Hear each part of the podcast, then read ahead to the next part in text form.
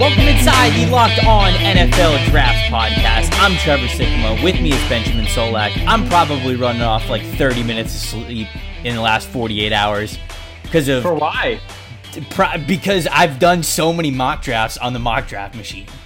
Of course, I should have known. I, I, I, making one mock draft apparently wasn't enough on Monday. Then you guys had to go and drop the whole thing right after that. Sorry about that. I'll never do it again. And now I'm thinking, all right, well, what if this happened? Or what if this guy went here? What if I did this for this team? Now I've got like 800 mock drafts sitting in the uh, in the my mock drafts thing. I don't even know which one to share. All of them. Easy answer. Next question. No, it's the only one I had actually. That's all I had. How many how many mock drafts do you run through, Ben? I mean, it- it's funny because I was the last kind of line uh, of, of of quality checking the the big board and which players were kind of going where and whatnot. Um, getting this puppy launched. So like after launch, I probably run like not that many, like fifteen.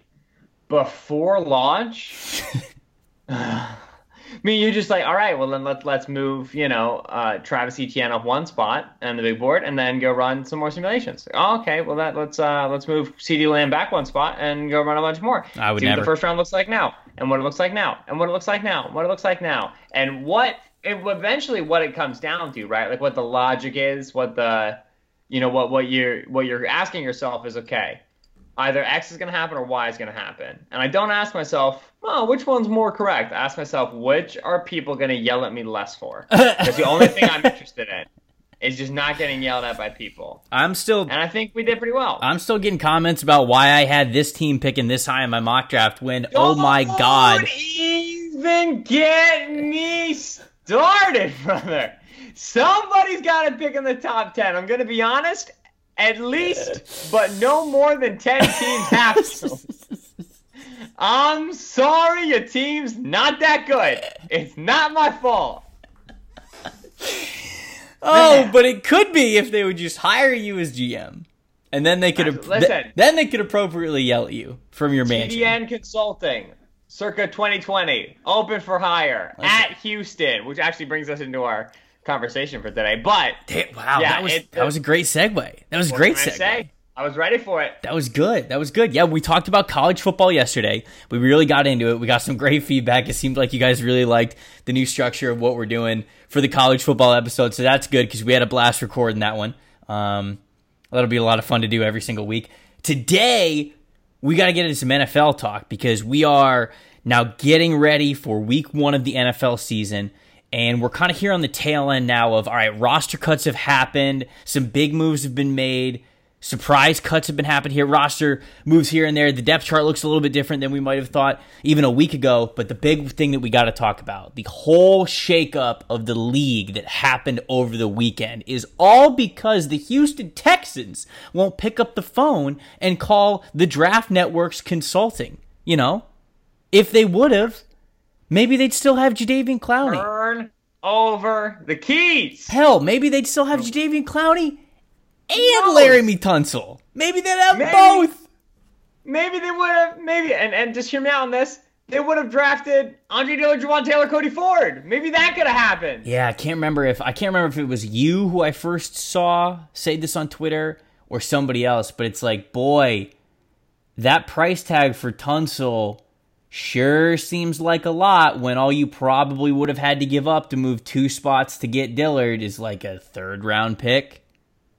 Right. know? Well, that's and yeah. I mean, like that's a framework for it. My main thing is this, and this is what I've shared for a lot of of, of people. Is the price good for Laremy Tunsil? Is it is it an equitable price for who Laremy is? Honestly, I don't care. Like, if you don't like it, if you like it, whatever. Like, that's not what's important here. Like, you know, process over results, whatever. What matters is how we got here.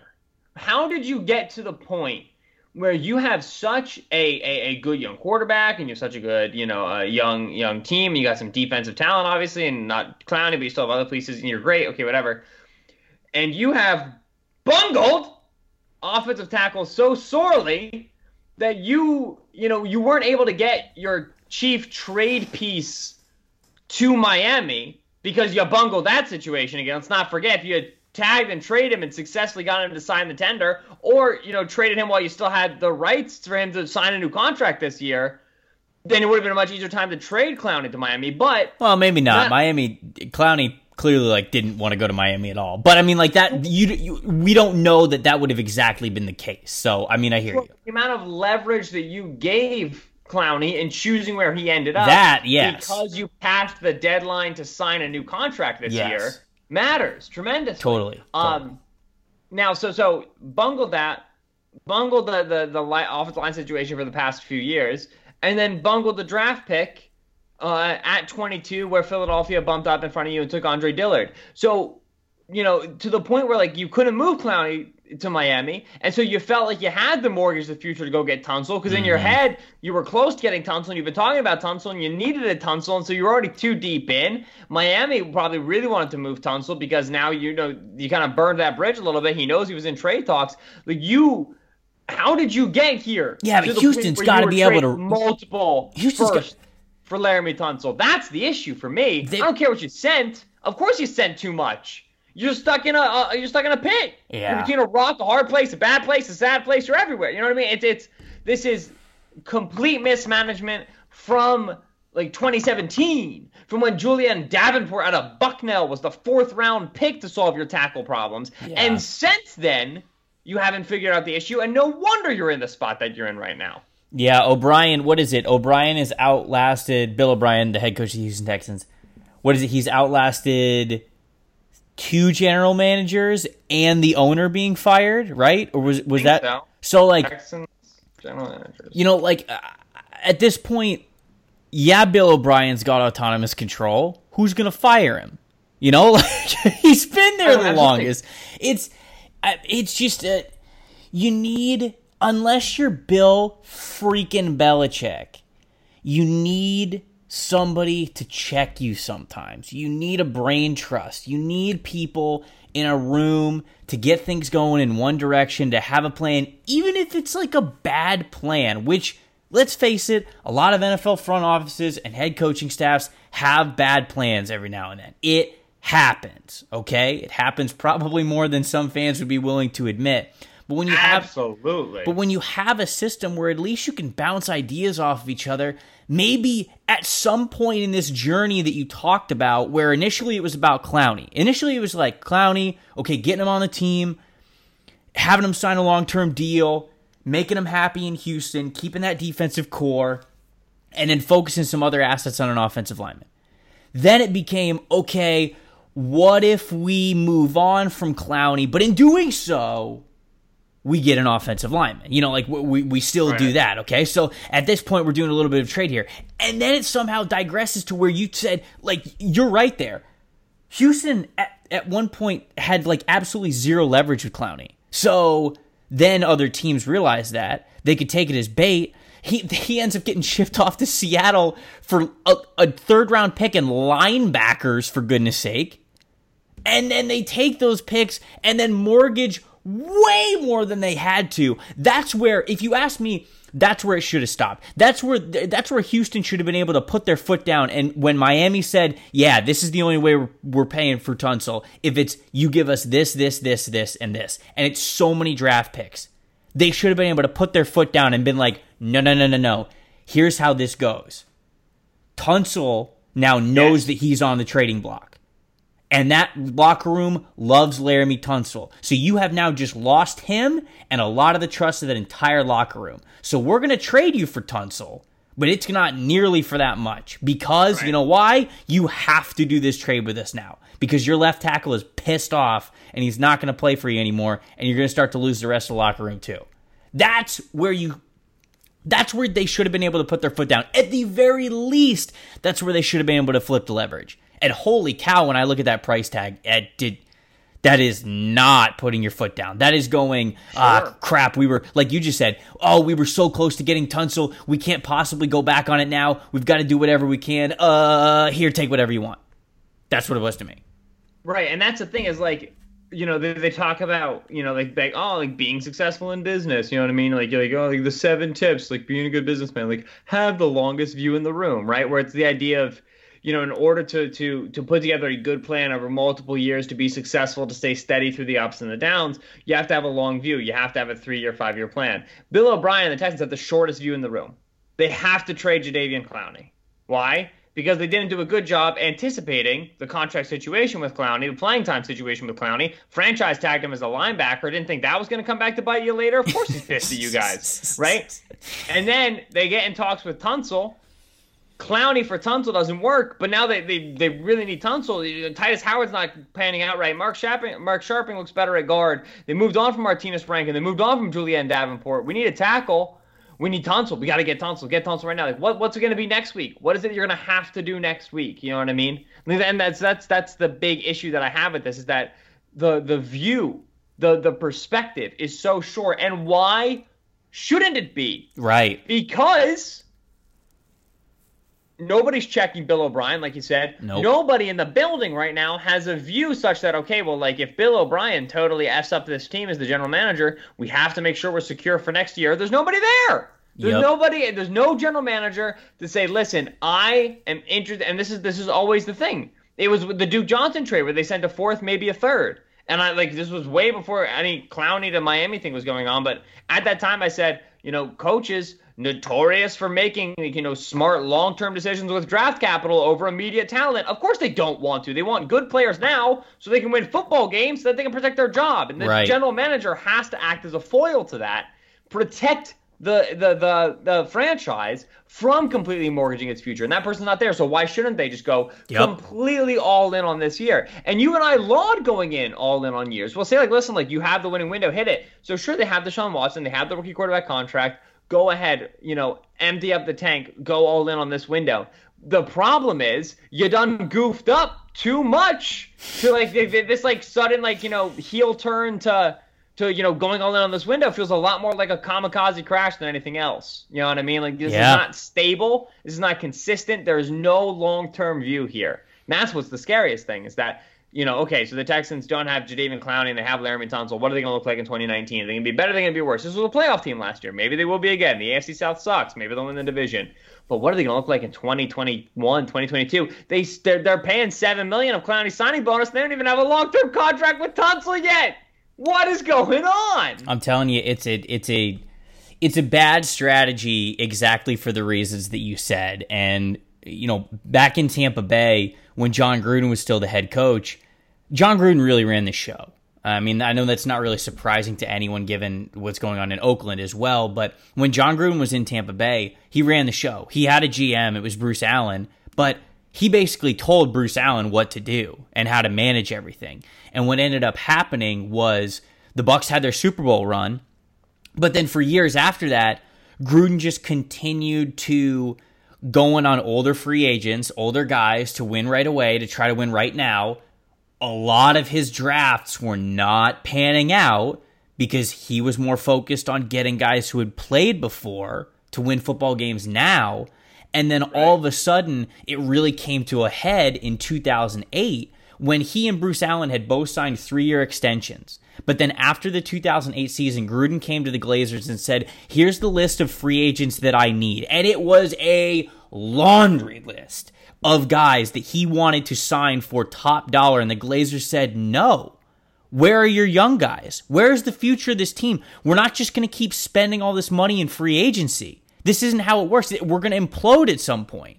And they ended up firing both Allen and Gruden because Allen Allen was not that check and balance to Gruden and his personality of I'm trying to get good football players in right now. You can't do that every year. It has to be a healthy balance of you're building through the draft and then you're sometimes striking it hot, sometimes you're sitting back in free agency, you're just timing what your windows are, but you always have to build through the draft. That's how you get a healthy team. And I don't think the Texans are doing that very well. They've drafted some good play. Obviously, drafting Deshaun Watson really, really helped them out.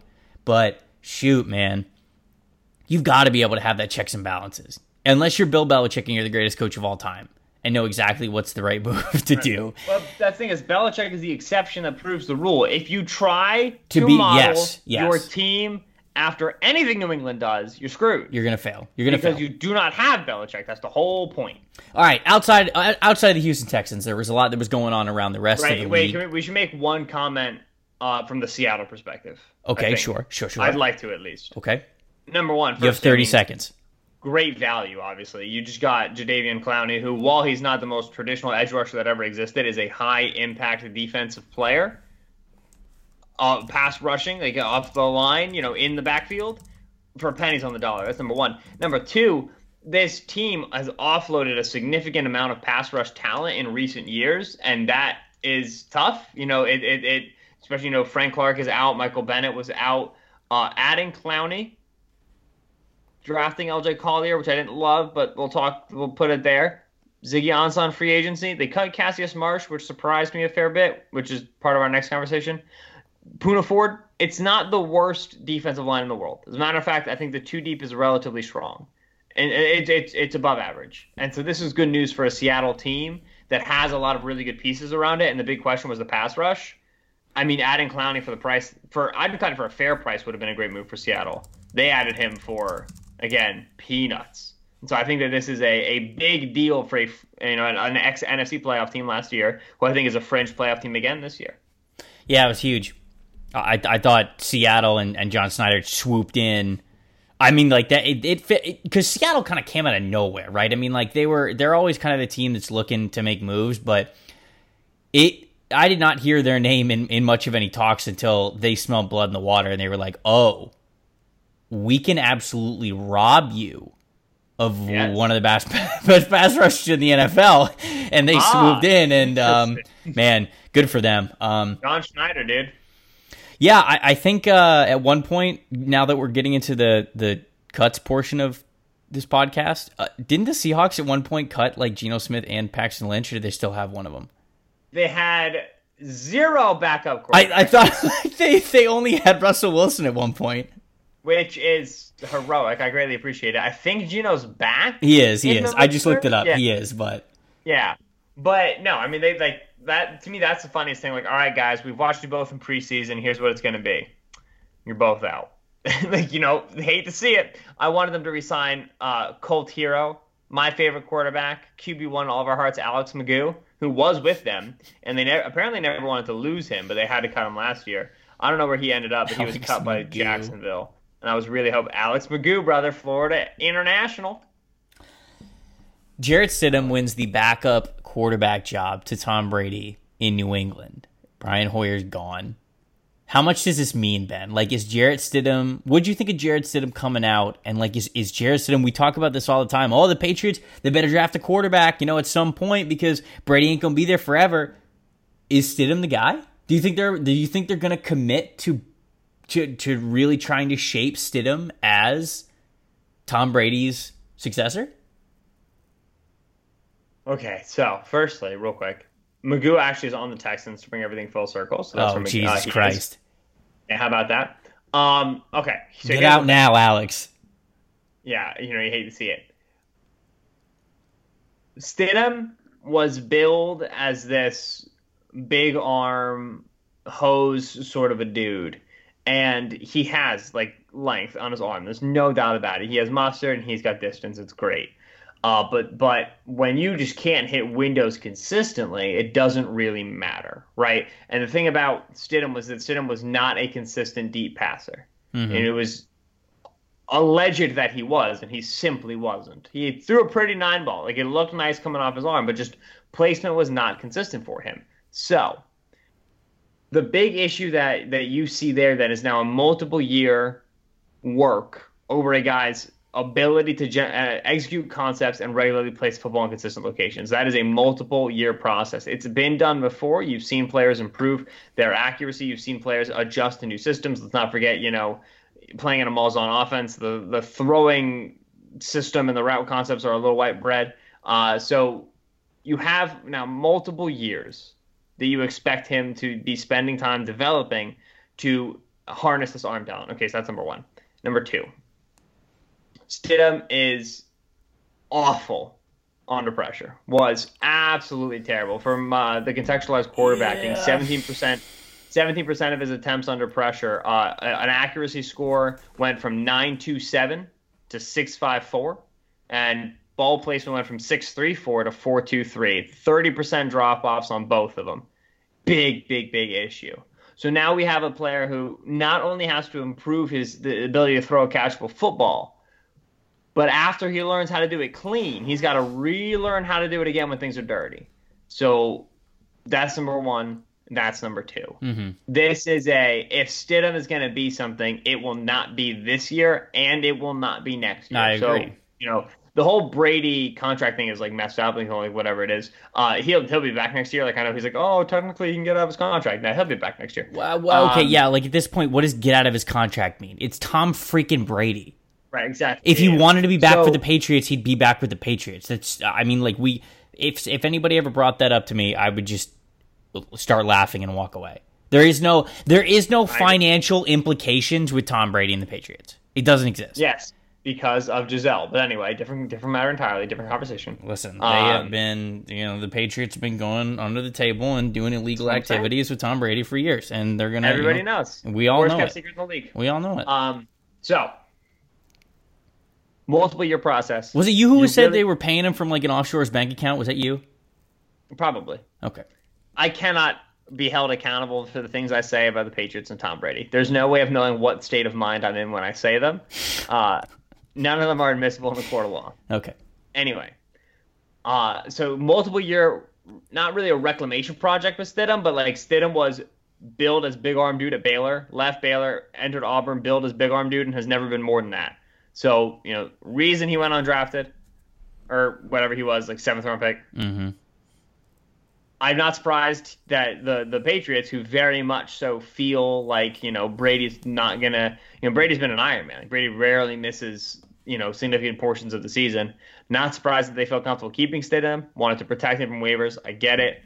Multiple year reclamation. We're gonna have to check back in with him in 2021 and see what he looks like.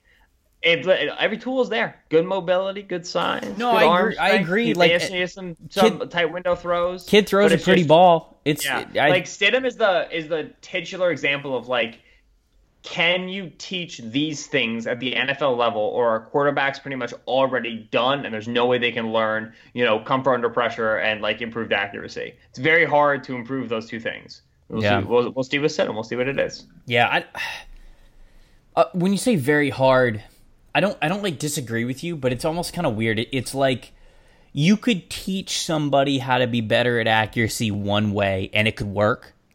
And then you could think you've got it figured out, like, oh, I, I know how to I know how to really teach guys how to be more accurate in game. And then you could go to another guy and use that exact same strategy, and it might not work. A lot of it is just a, a lot of it is just these guys have to it, it's a natural thing accuracy is so hard to because there's so much going on in your brain. You've got to be able to play out of structure. Oftentimes you've got a lot of stress. You got the clock going off in the back of your head. You know what the play is. You've seen the coverage. There's all these things that are going on. And when you it- all of a sudden that green light happens and you commit to making a throw that that thought from the back of your mind of okay i'm throwing it here to then the ball being out of your hands is such a quick and timely process that accuracy is tough. I mean, it's tough to teach even with good form. Some guys just like naturally have it. Like that's why I love Brian Lewerke and those touch passes. We talked about this before. It's just so hard to, for it to be quantified as a teachable thing. But I think when you have a lot more tools like Jarrett Stidham does, that gives you more room to potentially say, okay, I think I can teach this out of this guy. I don't always think that accuracy is something you could teach. And I would often say that most of the time it's not, especially when you get to this point of your football career. But I'm also not saying it's always a lost cause, especially for these young guys that have a lot of talent. So perhaps that is a guy like Stidham sitting behind a guy like Tom Brady if they invest in him plenty and if Brady invests in him. I think he'll have every chance to be a potential Right, starter you're in a two, you're in a years down the road. relatively as far as spots go to develop, Trevor. Could not be it's better. a pretty gosh darn good one. Yeah. Though uh, we're talking about quarterbacks who ended up in great spots to develop, uh, Ben Solak High for Kyle Lauletta is experiencing a strong resurgence as he signs in the Philadelphia Eagles practice squad after being Oh, the wow. Giants. Listen, imagine leaving under Eli, under Pat Shurmur, under Dave Gettleman, and going to Doug Pederson, Howie Roseman, Carson Wentz slash Josh McCown in Philadelphia. Uh, Brother, You know, all you're doing is moving two hours too. You can go still see the family. Big win. it's very true. Easton Stick beat out Cardale Jones. Pour Not one, surprised. pour one out Easton for Stick's going to provide quality special teams rep for that team. pour one out for 12 gauge. Man, that was a Yeah. crazy time. I can't. Were you were you really into scouting at that time when Cardale was coming out? I was like, I like followed it. You know what I mean? I didn't too much Sure. about it. Was Cardale the one with the funny graduation thing? The funny. I mean, are you talking about the tweet where he said we didn't come to play school?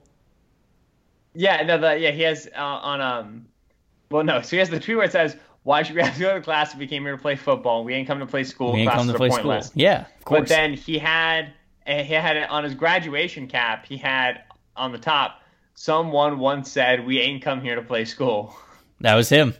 That was Yeah, him. But no, like that was on his cap. Like he put his own quote, which I greatly respect. You gotta you gotta steer into the troll, man. Uh, the Absolutely. last big thing that we got to talk about. There's a lot of other cuts that we could talk about. but We definitely got to hit on this one for sure. If we have time afterwards, we'll get to a couple others. But Jachai Polite.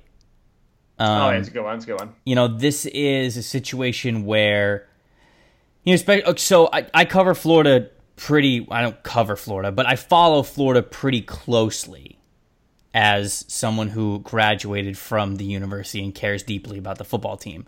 And Jachai Polite, uh, it, it, it's a weird. It's a weird journey for him because early on in his career, when he was trying to earn playing time, he was under Coach Jim McElwain. And McElwain, for as mu- many faults as he has as a coach, that guy would do anything for his players. And he was truly a player's coach. He really was. And Polite bought in under McElwain because I think of how much of a player's coach he was. And as it went on, he wasn't a starter initially. There was just this, hey, who is this 99 polite guy? He's flying all over the field when he's on. Now, we learn a couple years later, about a year later, when he gets a starting role, okay, well, this guy's actually really good. And then his final year at UF, he's one of the best pass rushers in the entire country. He has a story, you know, his Twitter handle is at retire moms. You know, you think that he's like, he, he's got this underlying reason why he's working hard to make it in the NFL to be the best he can be, but then all of a sudden you start hearing rumblings about him. Mm-hmm. You start getting into this draft process. You go to the combine. You listen to him talk at the combine. You go, hold on, but what do you, what do you mean these teams are bashing you?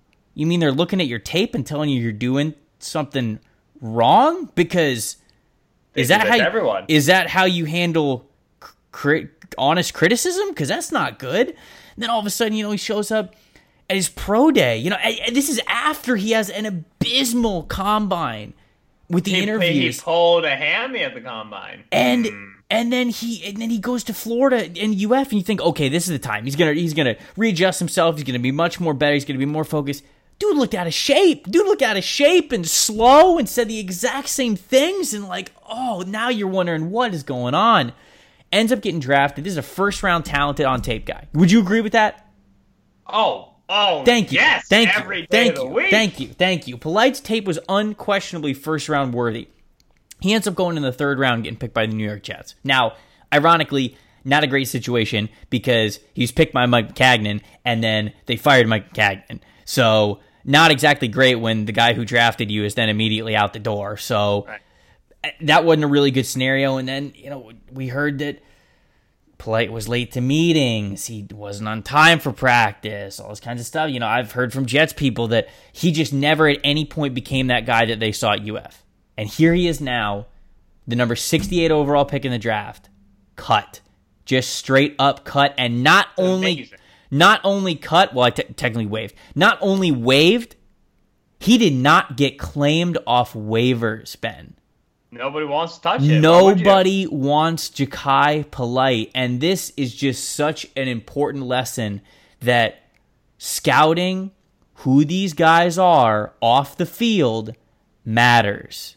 Because I've gone, I've had back and forth with people who are Florida fans who give me all kinds of pushback and give Jachai every benefit of the doubt. And look, man, I loved his talent. He was awesome, and I would love to root for him, especially as a Florida guy too.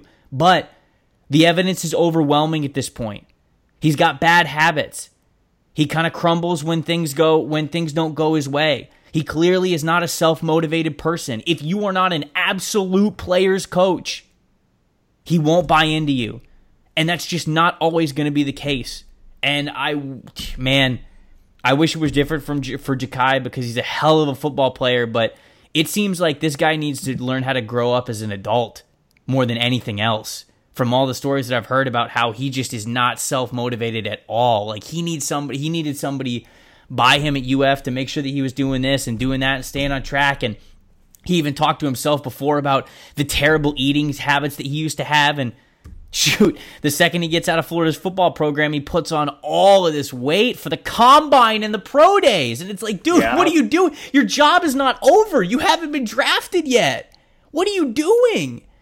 It's just kind of a sad situation because this is such a talented dude. And, you know, obviously he's got this the the story of his mom who he plays for and everything like that. But Oh man, just it, it, it sucks. It sucks that it's kind of come to this because I I mean this I don't I don't know if Jachai Polite's going to even get another chance at all, and well, that I sucks. Mean, I think he's going to get another chance. I think he's going to get at least what he has in Seattle, if not another chance at a, at a 53 man roster this year because I mean talent is talent, and yeah, the league will do a lot for it. Yeah, you know, Polite can duck and run the way that not a lot of kids can duck and run, and so you know you're going to get interest for that. I mean, people are going to check in on you constantly and see, like, all right, like if he's got his head on right, like we need to be the first team to know because we need his talent. Every team needs the talent that Polite brings. So we've, there's that. We've heard we've heard stories I think before of guys who have been drafted high who are almost like don't know how to be adults that teams uh, have to hire like glorified babysitters with to check in on them every day, multiple times a day to make sure they're doing what they're doing and make sure they're on time right. and make sure they're scheduled and make sure there's a guy there to drive them to practice and drive them to workouts and make sure they're looking at their diet and all this kinds of stuff. We've heard that before with guys who are like first round picks. I don't know if a team's going to do that for Polite, you know? And it kind of sounds like that that that might be where he is right now. I hope that I hope that's not where he always is. I hope this might be kind of like a rock bottom thing for Polite, and he realizes that he's he might be throwing away what could be a heck of an NFL career and a heck of a living too, heck of a life after football. But dude's got to dude's got to get it together, man. Uh, dude, I mean, I don't I don't disagree with you. You know what I mean? I I I do think, you know, like all right, so this those first rounders who need that well, maybe when you draft them, you don't realize the extent to which they need it. Polite, it, and, and this is what we open with, he still has first round talent. So if you're willing to make that investment to help get him right, like ending up with Pete Carroll as a big players coach, like it might be a good spot for Polite in terms of to get, you know, to, to not rekindle some love for football, but to be reminded how much enjoyable the game can be when you do the little things right maybe it'll end up being a good spot for him. I do think the point that you made, which is my like kind of big takeaway from this, is when we go retrospect on players, like what we gotta remember, you know, like like like it's always the question like, all right, is Jachai Polite a bust? You know what I mean? Like let's say his career arc stays where it is. Is he mm-hmm. a bust? Well, like yes, he was drafted in the third round and never did anything. But also, it had nothing to do with talent. So, is he a bust? You know what I mean? Well, what we learn is that when we go to look back and say like, all right, like, did we get players right? Did we get players wrong? Why did this player fail? We have to remember the people making the decisions about these these young men are there's like it's like you know two to three people, it's three to four people, and people who are inherently, you know, flawed and, and, and making decisions based off criteria we may too. not necessarily understand. It's important, like because like Maccagnan drafts Polite, Maccagnan gets fired, and then the Jets offload Polite. Joe Douglas, the new general manager, offloads Polite. Well, you know, if Douglas just never would have drafted Polite ever, you know what I mean? If it just never would have really like you know been something that he did, and he wants to wash away some of the Maccagnan stuff, then yeah, just cut the 68th overall pick. You know what I mean? But in like different situations, you know what I mean? Like if Maccagnan were still there, Polite would probably still be like on Phantom IR or on the roster, just because Maccagnan would want to protect his pride from having the 68th overall pick not be that good at mm-hmm. first. You know what I mean? Mm-hmm. So like that's why it's important to remember like it's not as if these guys go into the league and then whatever happens to them is like what their career was always going to be in every eventuality, oh, for in sure. every path of the universe. And that's important uh, for us to remember when we go back and we look back at draft classes. I think about like Robert and Nkemdiche and Malik McDowell, two names that I'm thinking of a lot right now. We're like both of these players I was lower on than consensus, in large part because I was like they're going to be difficult for coaches to deal with and difficult for general managers to deal with, and people aren't going to want to to to stand up for these guys because they, they can be tough in the locker room and they, they don't take well to coaching. And like this is what we hear and this is what we know. And like that matters. The whole like oh you know like he's not coachable. He doesn't listen thing. Like he gets made fun of. It gets beat to death for the entire draft cycle. Be like, this is stupid. If you can play, you can play. Coaches are so arrogant. Gentlemen are so arrogant. Okay, but at the end of the day, he's gonna have a coach, and the coach is a human being. And if the human being doesn't get along with the other human being, they're not gonna do the extra investment work in him to try to help him out to be a good player. Right. So you have to look at these things. They're critical both for evaluating and then for retrospective looks on past drafts. Indeed, there's a lot that goes into it, and who knows? Maybe if Maccagnan would have been fired before the draft, maybe Polite goes to, like, let's say the Los Angeles Rams or something. One of the teams that when he talked at, at the combine with interviews, he's like, "Yeah, I loved Sean McVay." Maybe it's a totally different situation. Maybe it's a totally different Jachai Polite. There's always different, like you said, almost parallel universes of reality that could have happened with these guys. And Ben, that's why to this day I've never really missed on a prospect. Trevor, you know what? I just remembered that I also have never actually missed on a player before. You know, it's it's good to have a perfect record. It really it really feels is. all right. We're going to turn our attention more towards the coming week of games with college football, with the NFL coming up this weekend. We're going to get into Fan Friday as well, so start thinking of your Fan Friday questions. That'll be here before you know it. Until then, you guys keep it locked right here on Locked On NFL Draft.